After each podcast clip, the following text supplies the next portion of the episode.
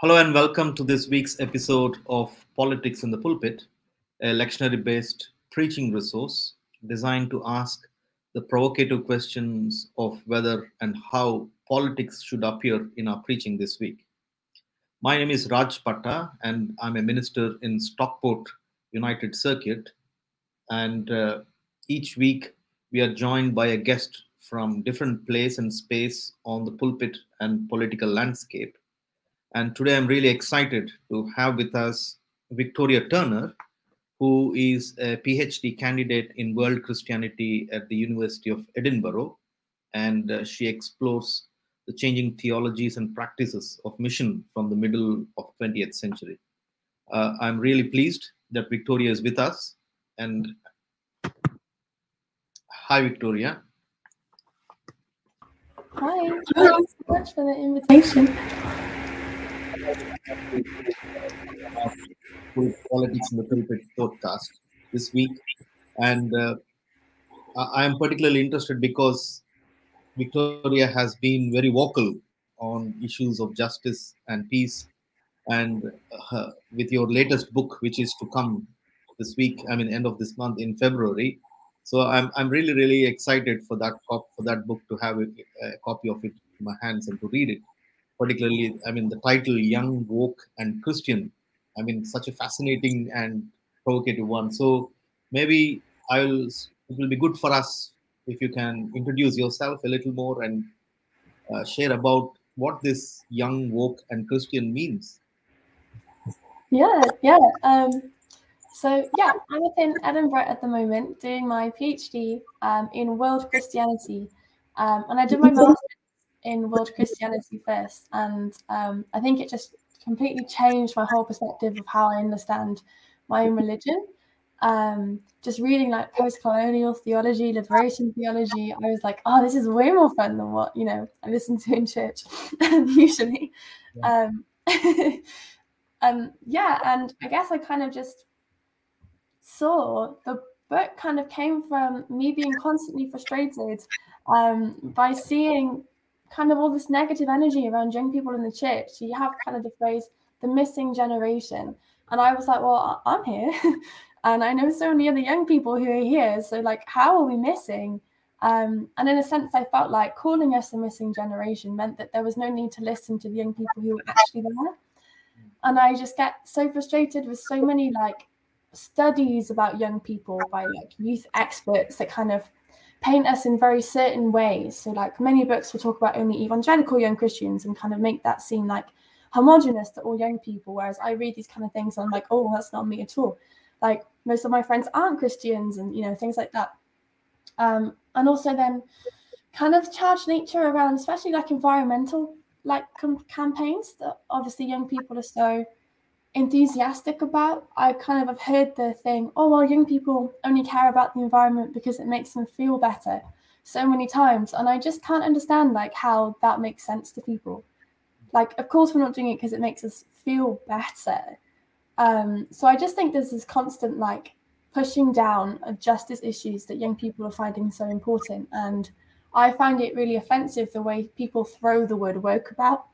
Um, because for part of the book I did like a big so I'm a historian so that was one of my favorite bits like looking at like where the phrase woke has come from and kind of found it can go with Angela Davis like as kind of the emancipation of slavery time when black women were kind of realizing like oh wait this marginalization we have we have a different kind of consciousness of the world of the world. And so actually it's a really loaded beautiful phrase um, and Anthony really talks about in the prologue that we should all be woke. And if we're not woke, what are we then? We're, we're pro slavery, we're pro capitalism, we're not anti racist. Like, exactly. So, yeah, the charged nature of the book is very fun. I've been so surprised and shocked and amazed at how people seem to be really in- interested in it. Um, yeah, it's great.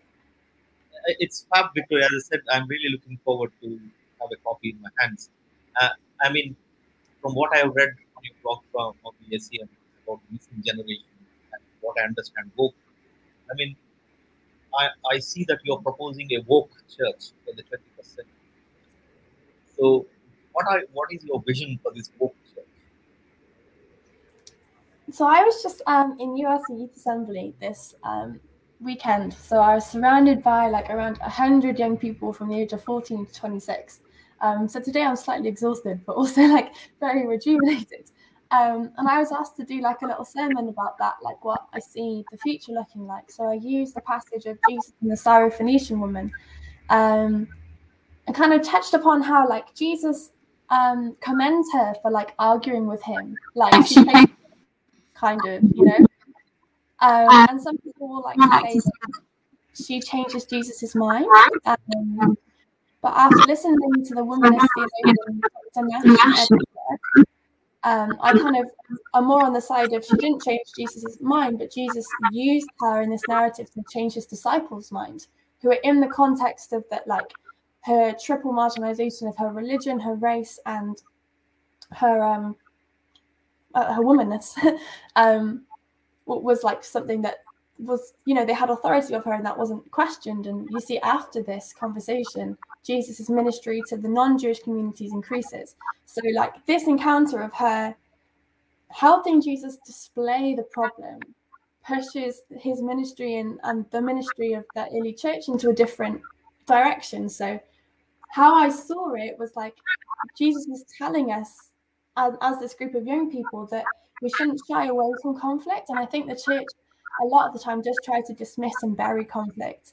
Um, and it will like release statements that kind of put things very neutrally or in like a a positive light without talking to all of the parties and say, well, this is the authority and this is what we think. And actually, only by delving into these conflicts and these issues and really listening and exposing our wounds can we see where to heal and how to go forward in the future. So yeah, my idea of a way is that like we embrace messiness and think about how to look again in a way, right? Yeah, I mean, fascinating. Thank you very much, Victoria, for that. Uh, generally, I also ask each week, how how do we understand politics in the pulpit? Like, uh, are you yourself, from what you have written and spoken, I understand you are a, a pulpit political practitioner because the way you try to read it in the context of justice issues but uh, from your own context, I mean, what would you want us to hear as key justice and political issues that the church today uh, needs to listen to? Yeah, I think that I get like constantly um, upset with how like there seems to be no alternative vision of the world. Like um, so I really love um, Byung-Chul Han's book, The Expulsion of the Other, because he talks about how we're no longer faced with the other. We don't have to listen. Like social media has just made like everything we see normal, and we've lost that like real difficult encounter. Mm. Like capitalism's so normal, like the westernization of the world and and the exploitation of the majority world is just you know taken for fact wars and suffering and death is just like not like surprising to us anymore. Um, and I think the church and its prophetic voice does have a responsibility to say this isn't biblical. Um, so the URC is this year thinking about its 50th anniversary, and we're using the Jubilee as a text around that. I love the Jubilee text; it's incredible. So I did a little workshop using the JPIT Reset the Debt campaign, um, and thinking about like Allan Boesak's idea of global apartheid to kind of say like, well, this isn't how the Bible is telling us to live. This isn't like the teaching that's been protected for thousands and thousands of years. So we are not meant to just be like in the status quo of like individualization, individual peacefulness because we happen to be in an area where our lives are a little bit easy, but actually how can we think differently to the world and give like a different vision to the general hopelessness that's around us? I mean, profound, Victoria. I think if we can really live up to it and listen to this call, that we need to come out of our comfort, comfy zones, individualistic, that so-called peace, and then try to engage with the messiness and offer an alternative vision and strive for a difference in the world. What we are really called for, and thank you for emphasizing that this morning again. Uh, each week, I ask our, our, colleagues from the Joint Public Issues team for a little roundup of their ex, uh, of their expertise, what they think we might want to be keeping an eye on the world this week. So, some of the suggestions that I've received uh, are again, we, we, we know about the Russia Ukraine uh, conflict ex- escalation at that situation still up on the high. And uh, this Tuesday, I mean, this week, which is starting the 1st of uh, February, it will be a one year anniversary of the coup in, the, in Myanmar. And there has been a continued violence, destruction, and death throughout the year, with the resistance efforts still fighting on. And uh, JPIT Joint Public Issues team have some resources on their website to mark the anniversary. And this week, the Winter Olympics starts in Beijing in, on Friday, which is a moment to be reminded of the persecution of the uh, Uyghur uh, Muslims in certain areas of China. And again, Joint Public Issues team will also be publishing some resources this week around forced labor and cotton in, Xing, in Xinjiang. So we continue to remember the desperate suffering of people in Afghanistan, where the economy has collapsed and aid is being withheld from the Taliban government. People are starving to death because there is no food and no money. So it is the global context that brings us. But coming to home, there are storms across the UK. Number of people have been injured or died, and there has been lots of destruction.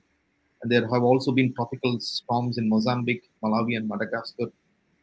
And also this week, the question of mandatory vaccinations in the NHS and the care sector. So, what is the right policy? So, there are there are it is quite an intense uh, geopolitical situation in which we live.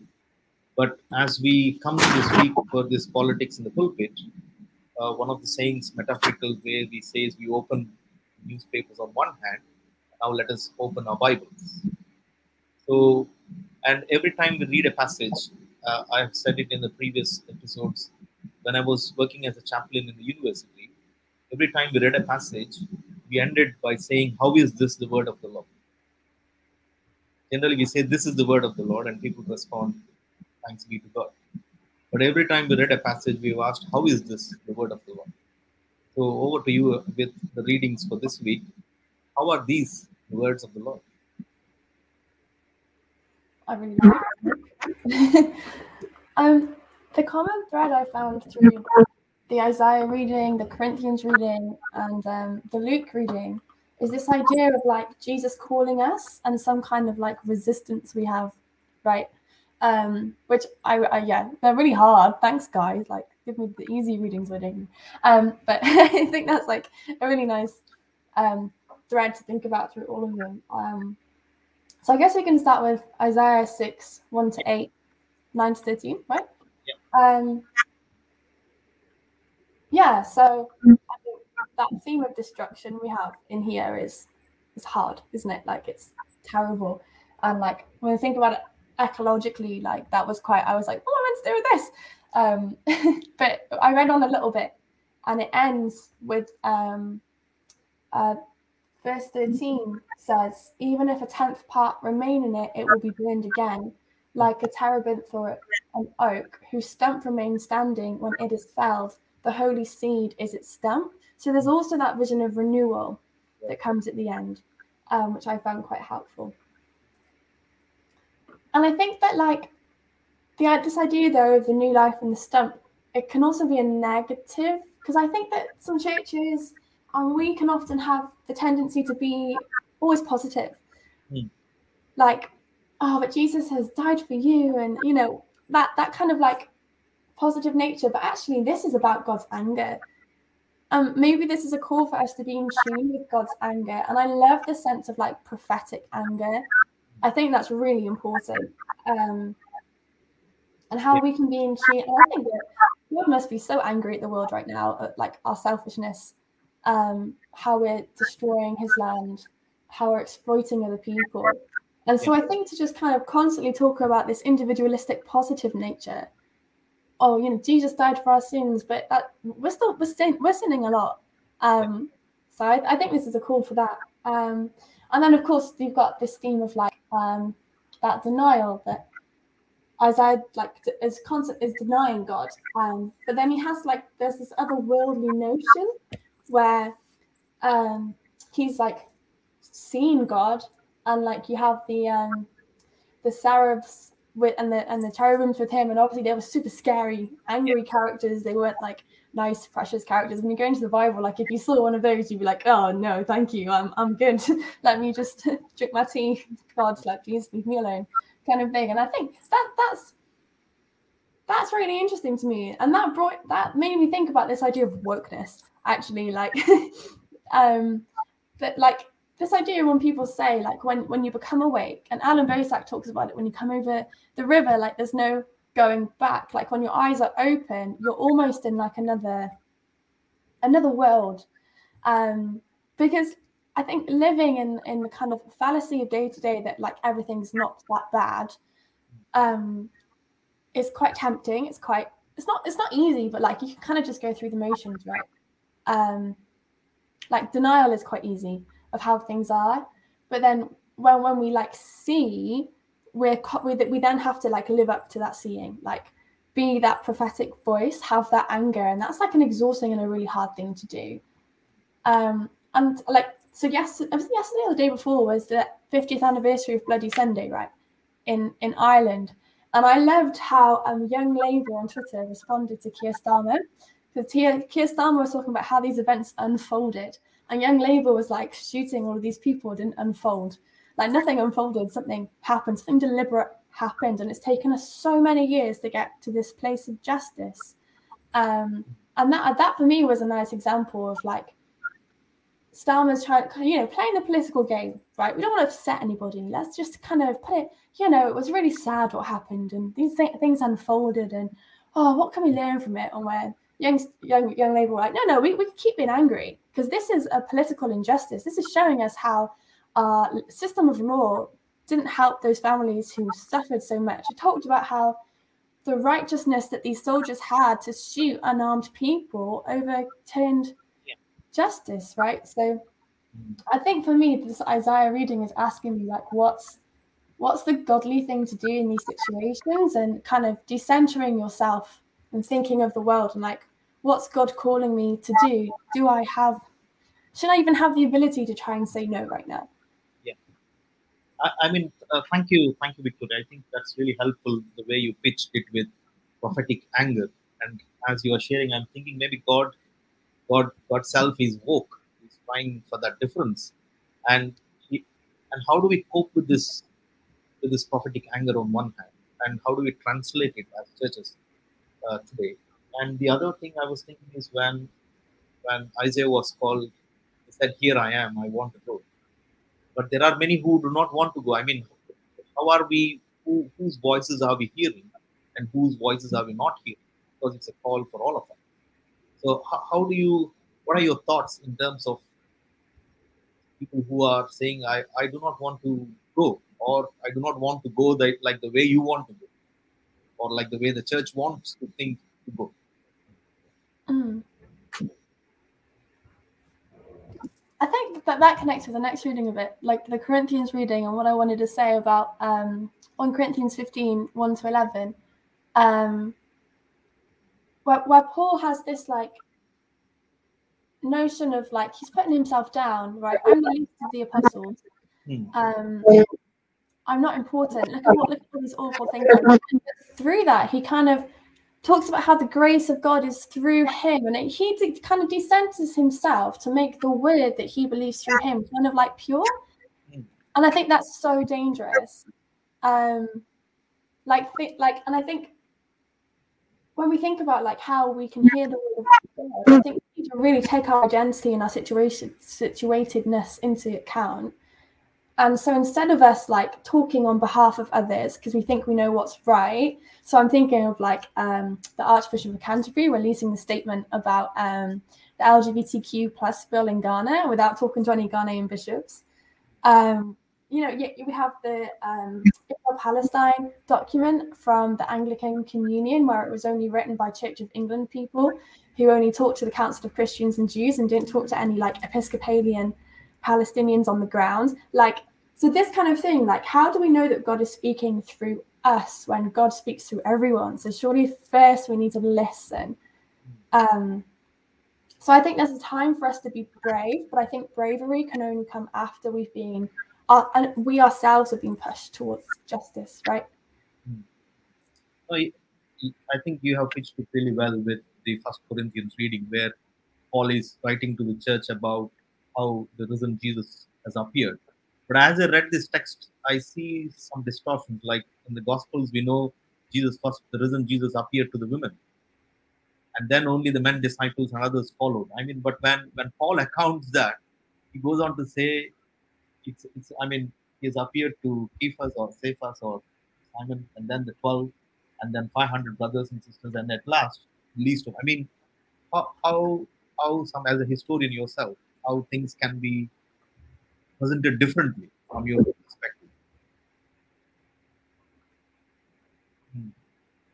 And, and but, yeah, I mean, Yeah. again, sorry, go ahead. No, no, no. Yeah.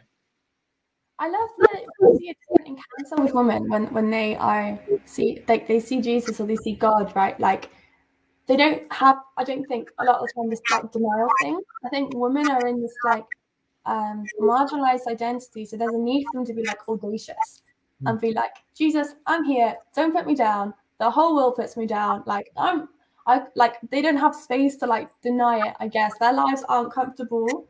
Um like like simon peters was when he was like no jesus go away. Like i'm just a, a fisherman.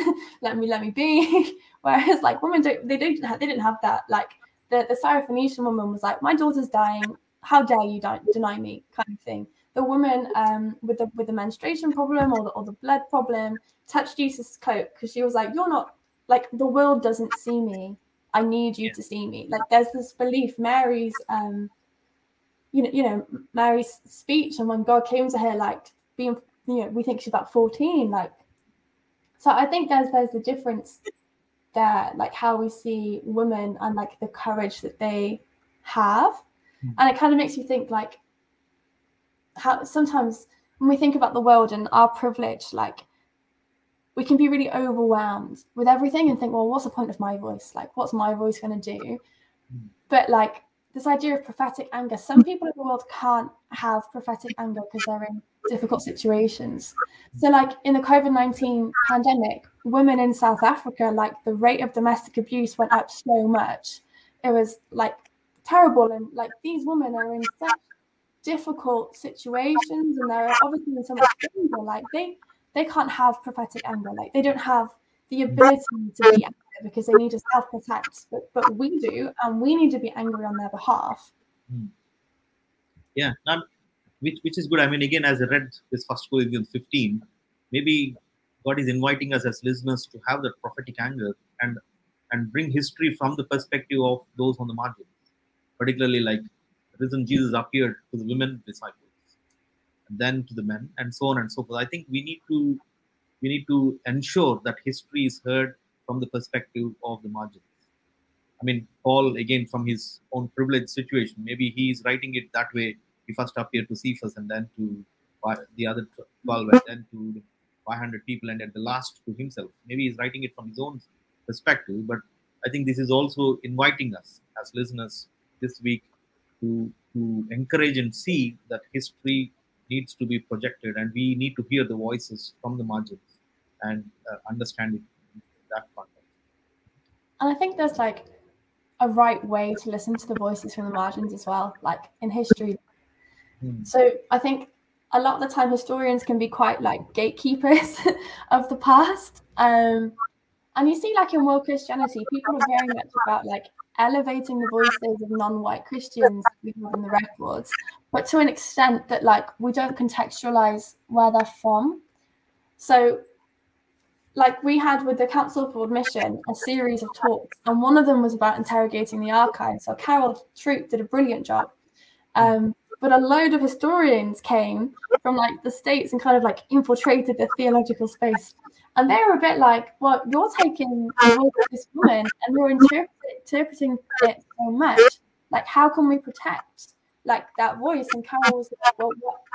We're not, how can we protect it? Because her voice connects with me today and the church today. And I think that's this tension between like theological and historical ways of understanding the past. Because when I'm thinking about these big themes like empire, colonialism, racism, and I go back to like maybe the start of the London Missionary Society, and you see these like darkness versus light seems like, oh, that's missionary, the coming the light to save the heathens kind of thing. Like we can put that in context and say, well, yeah, that was a normal thing. They they thought they were doing the right thing by preaching the gospel, but actually, if we think about today, it's not that different. Like Mm. Harvey Kwiyani in his book Multicultural Kingdom, it's a great book. He's talking about how the, the black churches in the UK, like the migrant churches, are like growing and they're amazing. And the white churches that are shrinking, we're not asking them for help.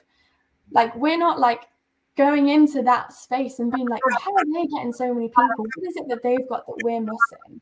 Because we already think that we know the answers. And so the relationship there is still one of hierarchy rather than one of like learning and equality. Yeah I, I think maybe that is a learning for us to speak that we we need to be willing to learn from the voices on the margins. And that also takes us like paul goes on to say by the grace of god i am what i am. I mean you would know the french philosopher descartes' word i think therefore i am. But paul is i think telling the church by grace i am. So what what are your thoughts in terms of our constitution as I am? I mean, who we are. Yeah, that's it's like the idea of calling, isn't it? Which is really nice. I, like taking us away from this like enlightenment kind of rationalistic thinking of of power, I guess, and kind of yeah, by the grace of God, I am what I am, and this is my calling. But that doesn't mean that I don't need to interrogate my identity and why I have that calling and how this calling affects the world, right? Yeah. So I mean, I, I, I was also reflecting on this African philosophy of Ubuntu Mm. because we are. So maybe if you if you extend Paul's words, by grace I am, and I am because we are. Yeah.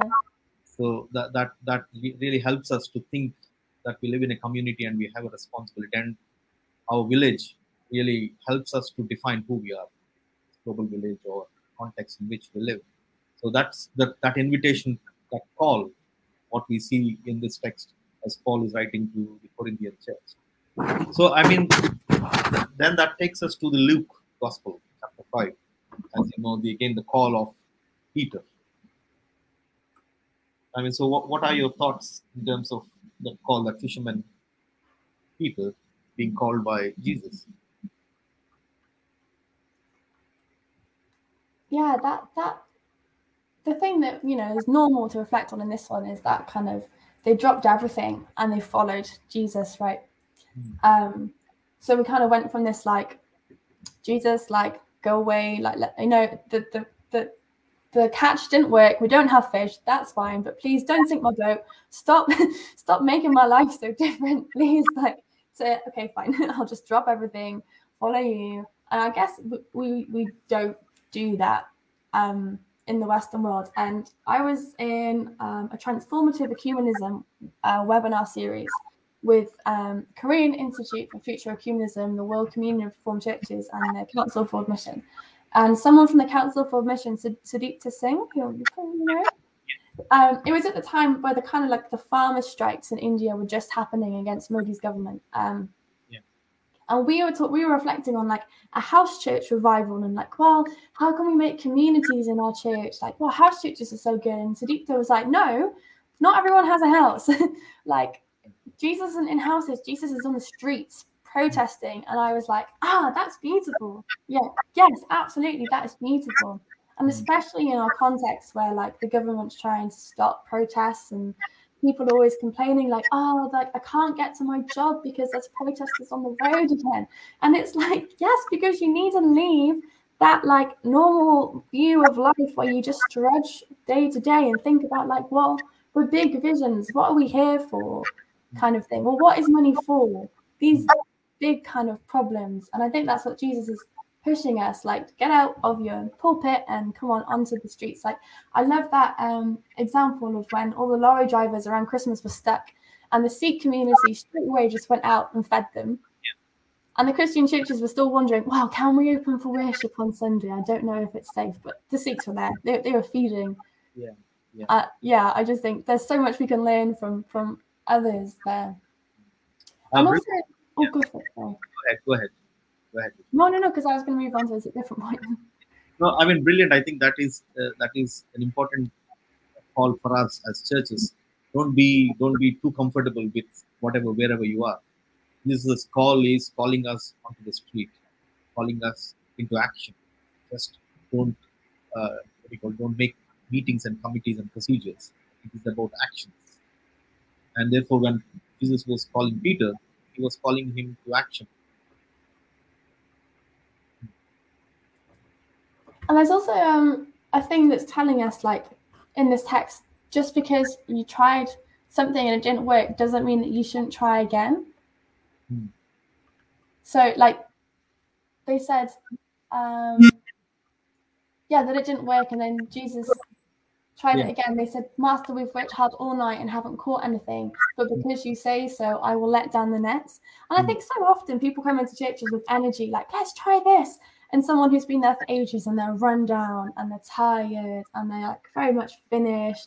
They're like, we tried that 10 years ago, nobody came, let's not do it.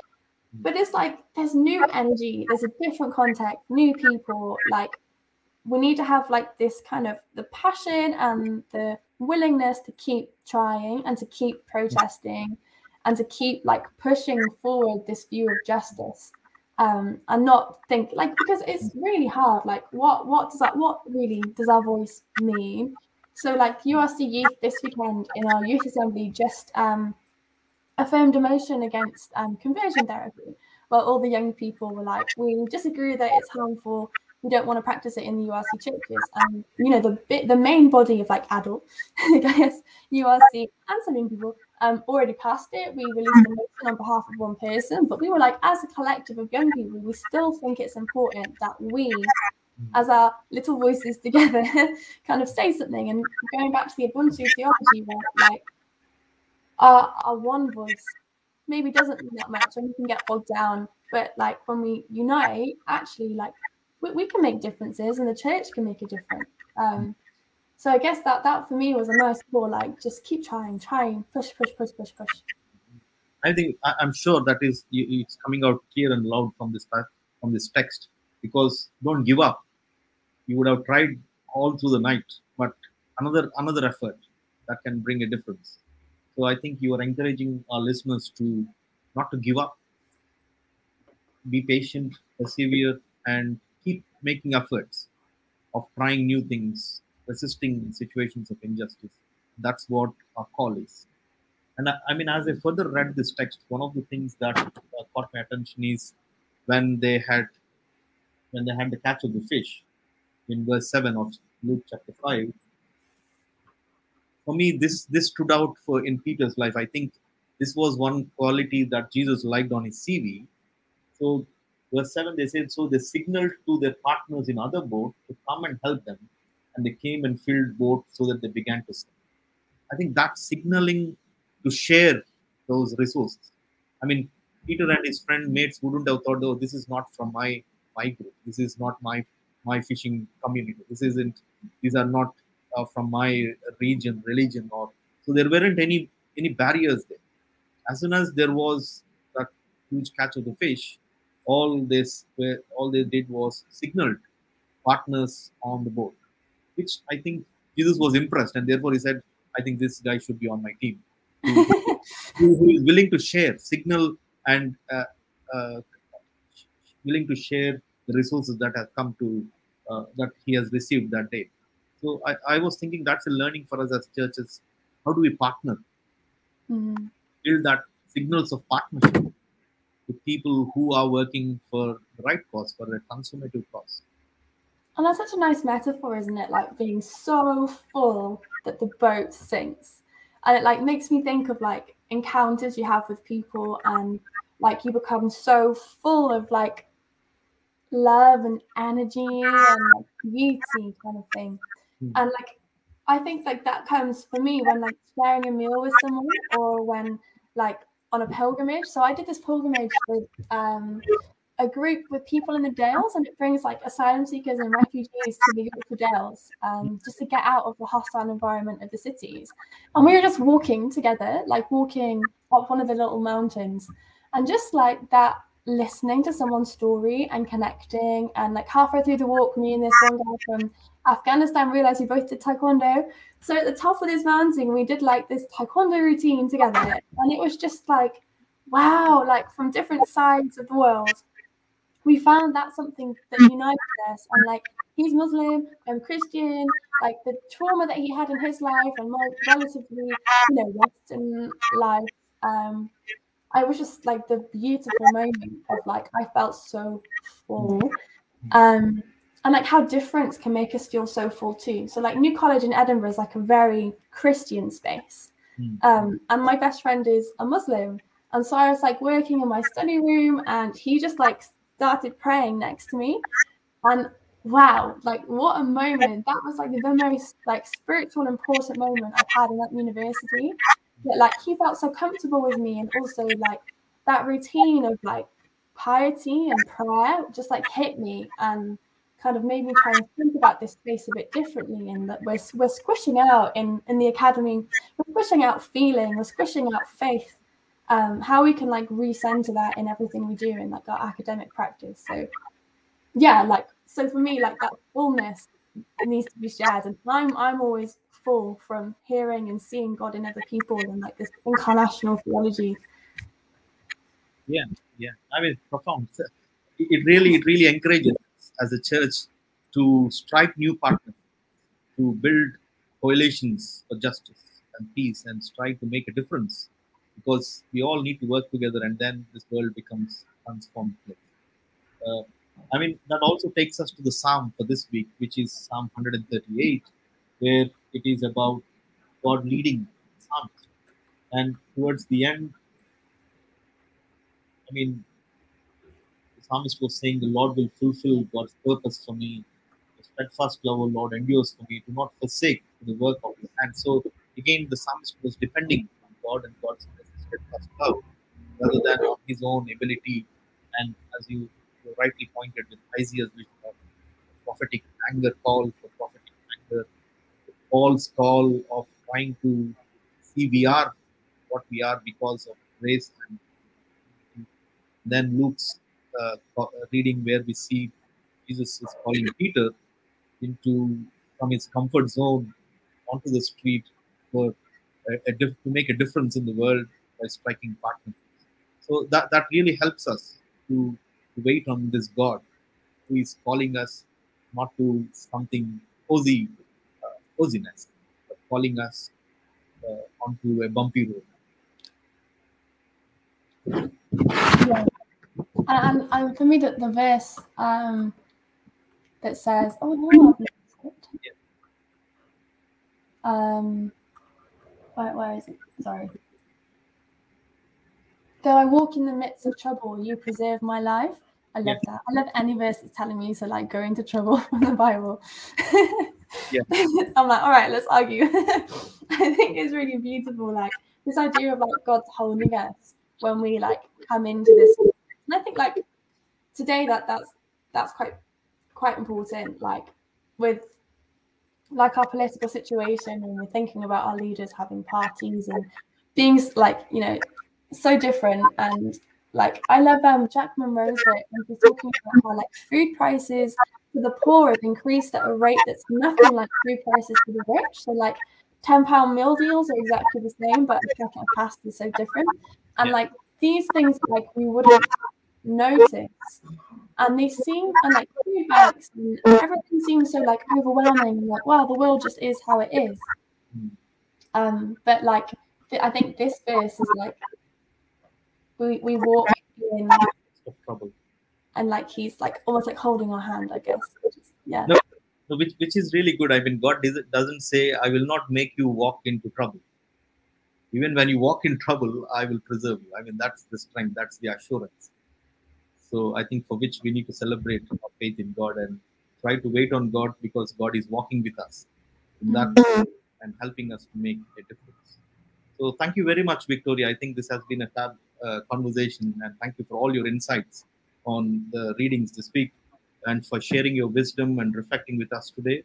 I'm sure all our listeners will be uh, happy listening to your this conversation and for the thoughts that came out.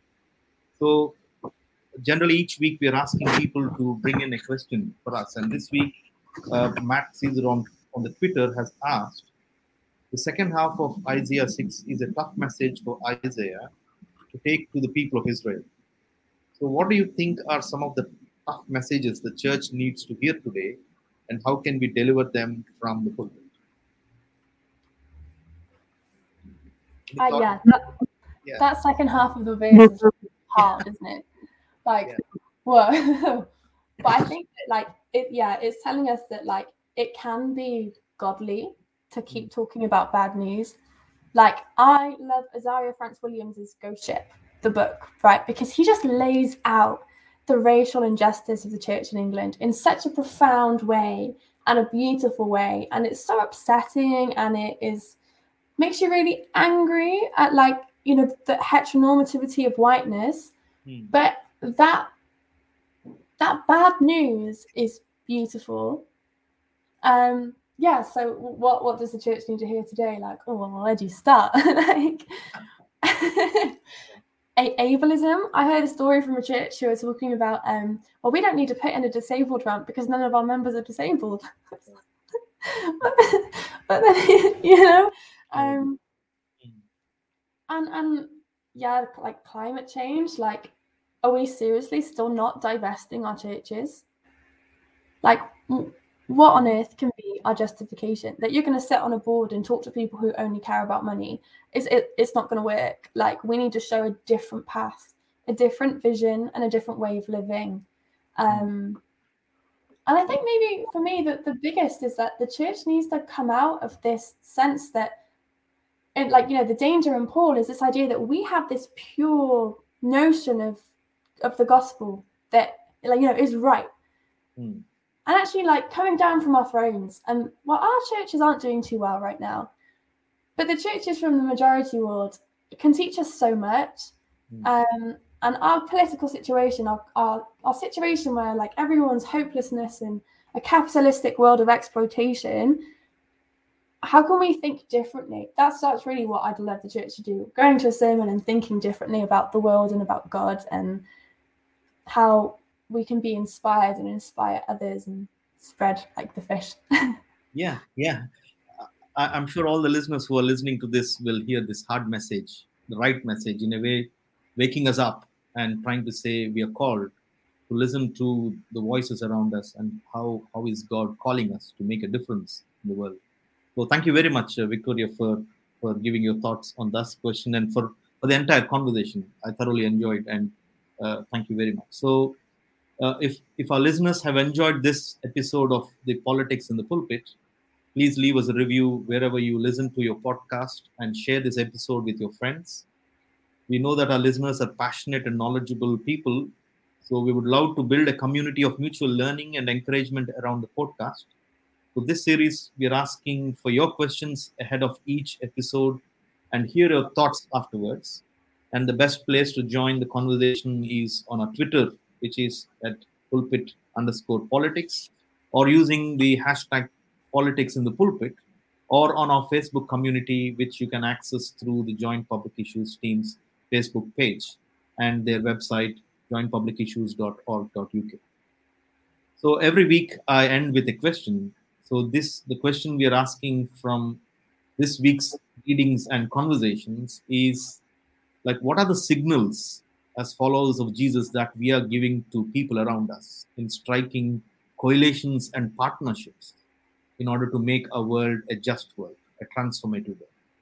So allow me to repeat what are the kinds of signals that we as followers of Jesus are giving to people around us, and how are we striking coalitions and partnerships for justice in making our world a transformative world. So please let us know your thoughts on the Twitter or on the Facebook uh, but before we end, our listeners may be interested to know that the tickets for the Joint Public Issues Team's 2022 conference from the ground up, Unearthing Hope and Seeking Justice, are available now. The conference will be held on site at Oasis Waterloo and online on the 11th of June. So find out more and get your tickets at jointpublicissues.org.uk slash conference. Um, I should tell you, it was it, the last time I attended, it was a fantastic conference. So please don't miss out to participate and be at this year's Joint Public Issues Teams conference. So let us go into both our politics and our pulpits with a blessing at this point. May each of us be anointed with God's Spirit to bring good news to the poor, to strike coalitions for justice, to listen to the hard message, and help people to see and strive for a world truthfully living and let the oppressed go free. Amen.